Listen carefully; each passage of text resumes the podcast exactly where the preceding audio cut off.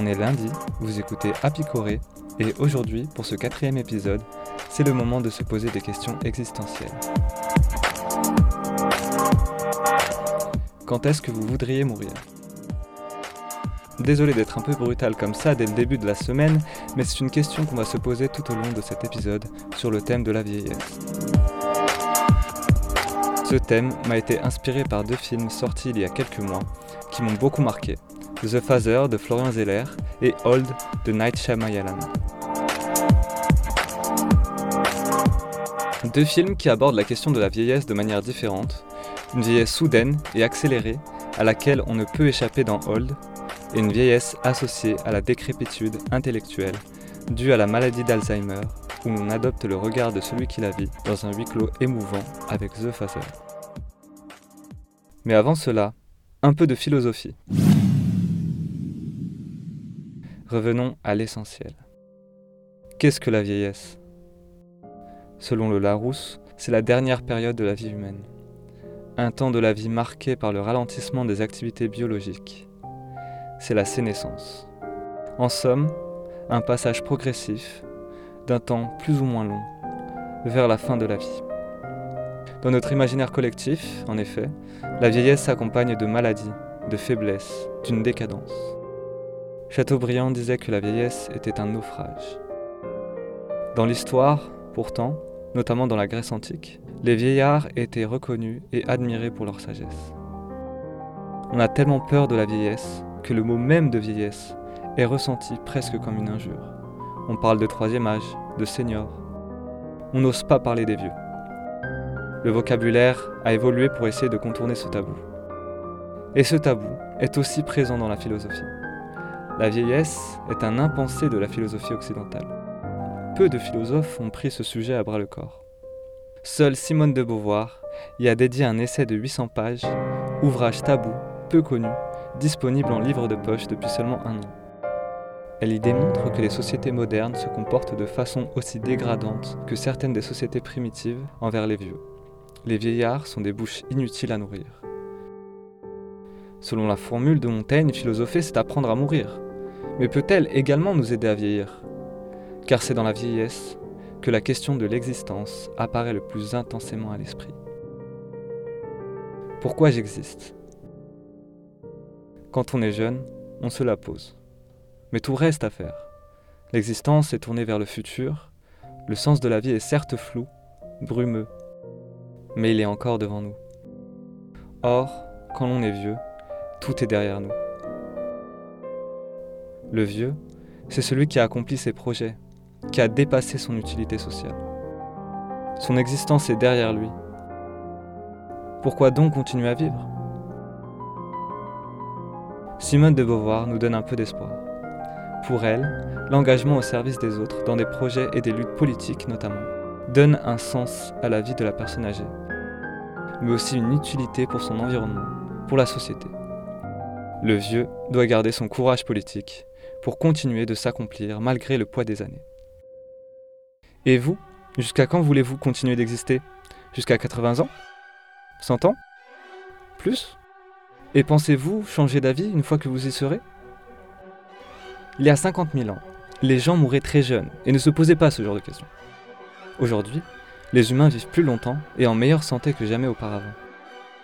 Résultat, nous sommes près d'un milliard deux cents millions de vieux sur Terre.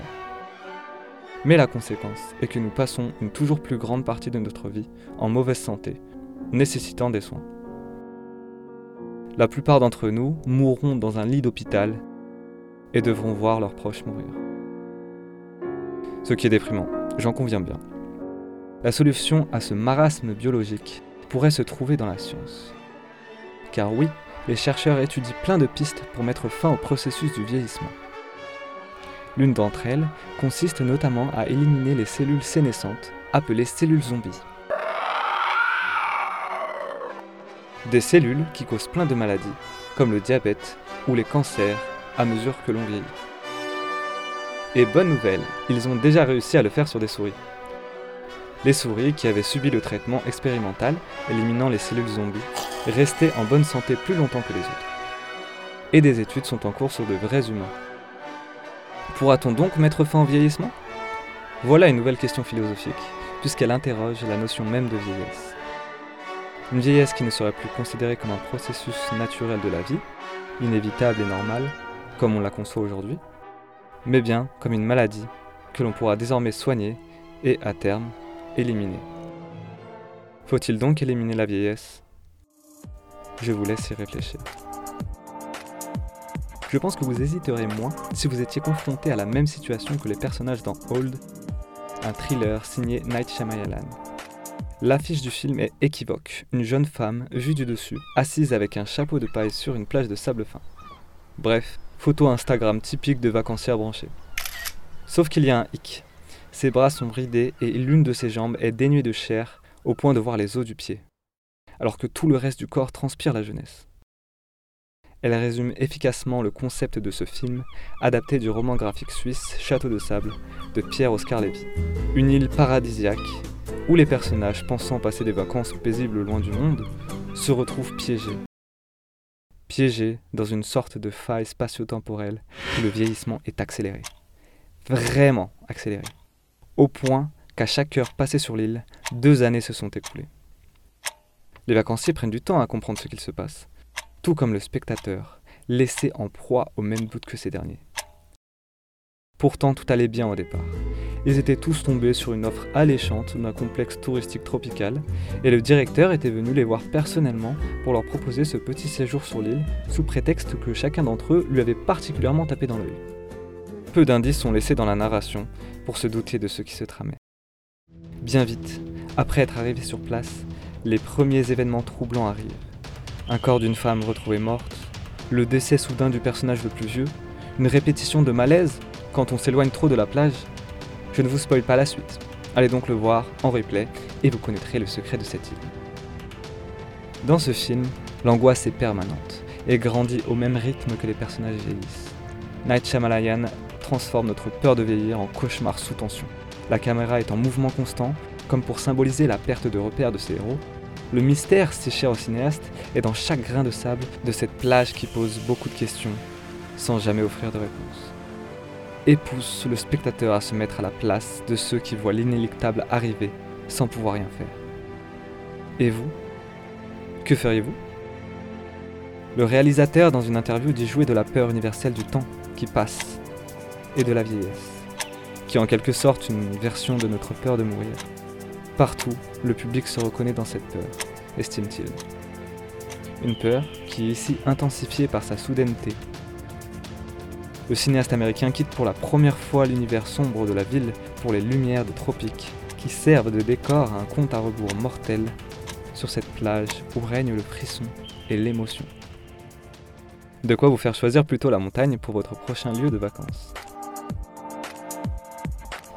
De l'émotion, il y en a aussi dans The Father de Florian Zeller. Beaucoup d'émotions. Anthony est un vieillard de quatre-vingts ans qui vit seul dans son appartement à Londres. Il refuse toutes les aides soignantes que sa fille, Anne, tente de lui imposer.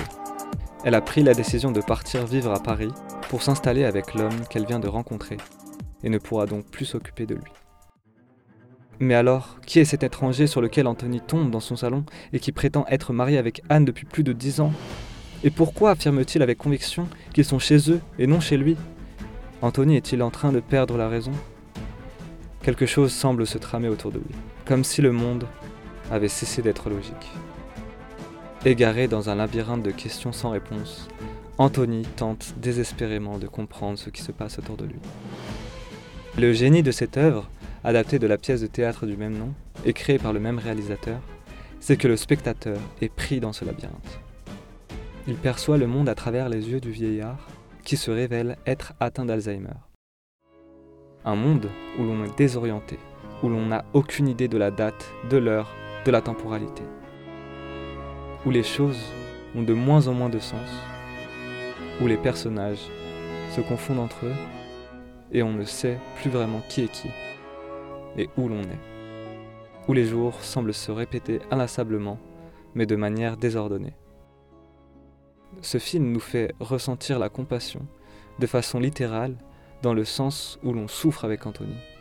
Et la scène où il se fait taper nous déchire le cœur. Personnellement, j'ai lâché ma petite larme à plusieurs moments du film, et je suis loin d'être le seul.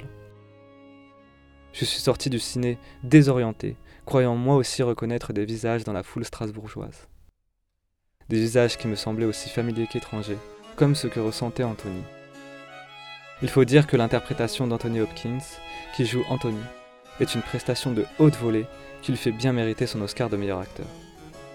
On s'éprend de ce charmant octogénaire et on se laisse porter pour apercevoir, à travers ses yeux ridés, à quoi ressemble l'univers mental d'un malade d'Alzheimer. C'est la fin de ce quatrième épisode d'Apicoré, en espérant qu'il ne vous a pas trop déprimé.